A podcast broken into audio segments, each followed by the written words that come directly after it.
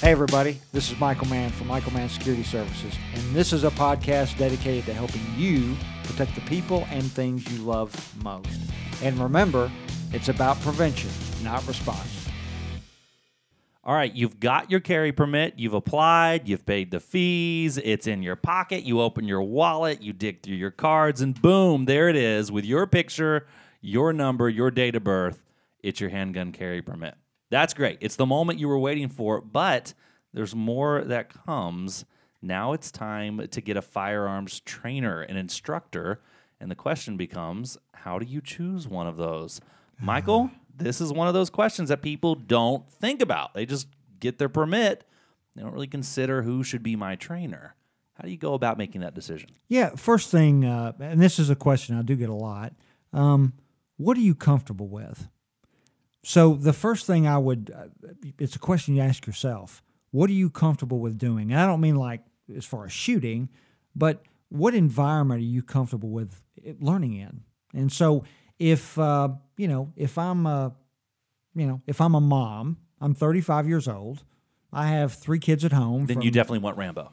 Uh, Yes, exactly. I want the Navy SEAL that's going to show us how to rappel out of the helicopter, right? Yes, yes, And and everything that comes with it. So yeah, so what like what am I you know what am I going to be comfortable with? Because when we start talking about so your carry permit really teaches you where you can carry the gun and where you can't, like legally where you can carry the gun, where you can't do it, uh, and then it gets into some uh, some legal stuff as far as deadly force, use of deadly force. But outside of that, there's not a lot around a carry permit class. So now what we're talking about is learning how to defend yourself with a pistol. What environment are you going to be comfortable with? So, you know, where are you going to learn best? Wh- What does that mean? So, yeah, you know, for a guy, maybe it is the SWAT guy, maybe it is the former special operations dude with all the tattoos and you know the the medium shirt, all that grunts the- everywhere he Arr, right? That He maybe, remembers how to say oorah. Yes, there we go. So maybe some people are comfortable with that, some people aren't. So find out or figure out what are you comfortable with. All right. Uh, second thing is what what are you trying to accomplish? So number one, where are you going to be comfortable? And number two, what are you trying to accomplish? Well, we're talking about now defending yourself or your family. So as a person, as a as a guy or gal just out there walking around, legally, what does that mean? So what is the content of the class? What does that mean? So, you know, I, I'm not a police officer. I don't have the privileges and I don't have the immunities of a police officer. I'm I am a person, right? So And as we all know, police officers aren't people. yeah, exactly.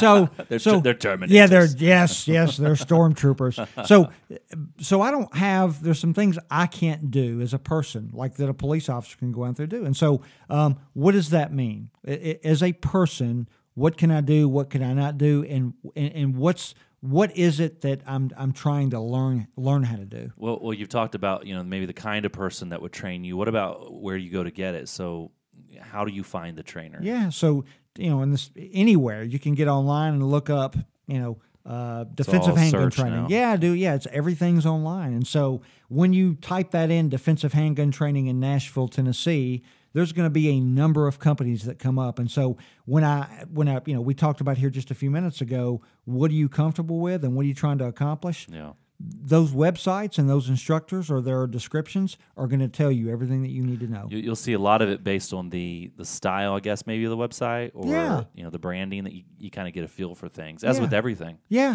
the styling, the branding. You know what? Uh, what's the focus? Right? You know, look if if the focus is special operations and SWAT, you, you're probably you can probably guess that's what the class is going to be designed mm-hmm. for, right? So it's it's going to be a lot of probably fast shooting or things that may you may or may not be comfortable with. So, so yeah, when you type in uh, defensive handgun training in Nashville, Tennessee, a number of websites are going to come up. You're going to probably be able to tell right away if that's going to be something that you want to attend. it's weird. I've been looking like crazy online. I can't find anywhere to get certified on a rocket launcher. I've been trying really hard. That's on the dark web, Stephen. Oh. it's on the dark web. if you'll just give that to me after the show, Yes, I'll, I'll, I'll do that. slip that to me on a piece of paper. Just let's not talk about it. Uh, what do you bring then? Okay, so you got an instructor. What am I bringing? Do I need to wear certain types of clothes? Is there a, a specific amount of things that I need to carry with me in a backpack? Sure. So uh, once you've got your carry permit and you decide to go to this training, uh, most of the time the instructor, if you choose him or her, they're going to tell you what to bring. But in general, what you're going to be wearing and what you would bring with you every day if you carried a gun at home or at work, out in the public, whatever. So that's going to be something to cover the gun up, and most important, something to obviously to uh, secure the gun. So a holster, uh, a magazine pouch to put an extra magazine or a magazine carrier. Are there any kind of holsters you specifically like? Um, I, I like you know two types outside the waistband, which means it mounts on the outside of the belt. Inside the waistband means it mounts inside the belt for concealment purposes. I like inside the waistband. I like Kydex, so I like Kydex or plastic inside the waistband holsters. They last forever. You can't beat them up. I've got Kydex holsters I've had for 25 years. You can't tell that they're 25 years old. Have you seen these holsters that are magnetic?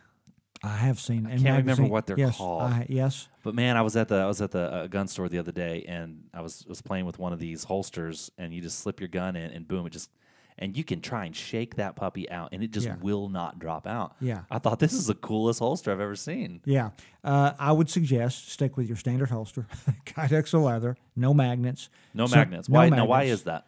Uh, don't know. Under stress, what does that look like? Can are you going to be able to? Are you going to be going to be able to get to the handgun when you need it? You know, like you talked about, you could not get the pistol off. Well, that's like a holster that's too small for the pistol. Maybe you can't get to the pistol. Yeah. So with just a standard holster, I'm going to use it for my rocket launcher. yeah, there you go. So yeah, because you're probably not going to use that a lot, you need to control a little bit better. So yeah, something that's going to retain the handgun, just a normal holster is what works.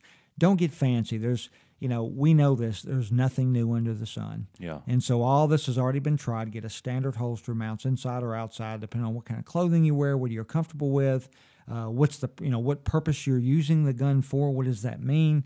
Uh, and then probably an extra magazine and a pouch to put that magazine in. So, is it safe to say that there's no um, super new technology for holsters that you should be aware of right now because it's changed the industry? Man, here's what I've been doing this now for 32 years. I'm an old guy. I, my first uh, Jeff Cooper modern technique class was when I was in the Marine Corps and Fast Company in the late 1980s.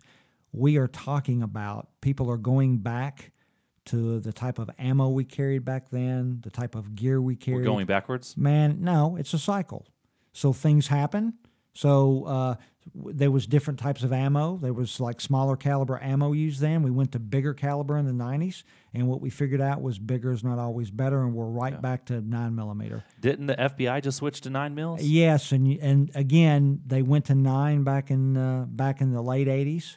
Uh, And then went to 40s and and then back they, well, actually went to 10 millimeter first, which is horrible. Which is which is it's like a 10 millimeters, like you know, it's 40 caliber is like 10 short, and so went to something big. They couldn't couldn't deal with that. Uh, then they went to something uh, went to something smaller, so they looked at 40s, and then here we are back at nine millimeter again. So there's nothing new under the sun. Again, we're talking about things that we talked about in the late 1980s. So all of this has already been tried.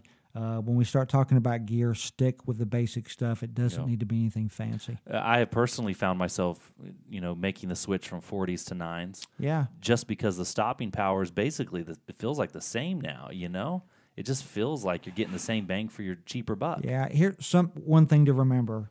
Uh, we have been created by an awesome God who Yeah. does who did an amazing job on our bodies. And here's the thing: we, I think we've talked about this before. Eighty-three percent of all people shot with handguns survive. So we've got these amazing bodies that protect us. That is amazing. Yeah, and so it's not really uh, it's it's not necessarily about the size of the caliber. It's if you hit the target Yeah. and the condition of the target at the time. And because this is all about prevention and not response, the gun is a tool of response. So we're trying to prevent this. We're trying to see it before. Man, stick with the basic stuff. That's why I can still carry a rocket launcher. Uh, there you go. No worries what's going to happen there. Just in case. just in case. All right, it's the Michael Mann podcast. You can find him, Michael Mann, uh, securityservices.com, Instagram, Facebook, Twitter, and YouTube. We'll see you next time.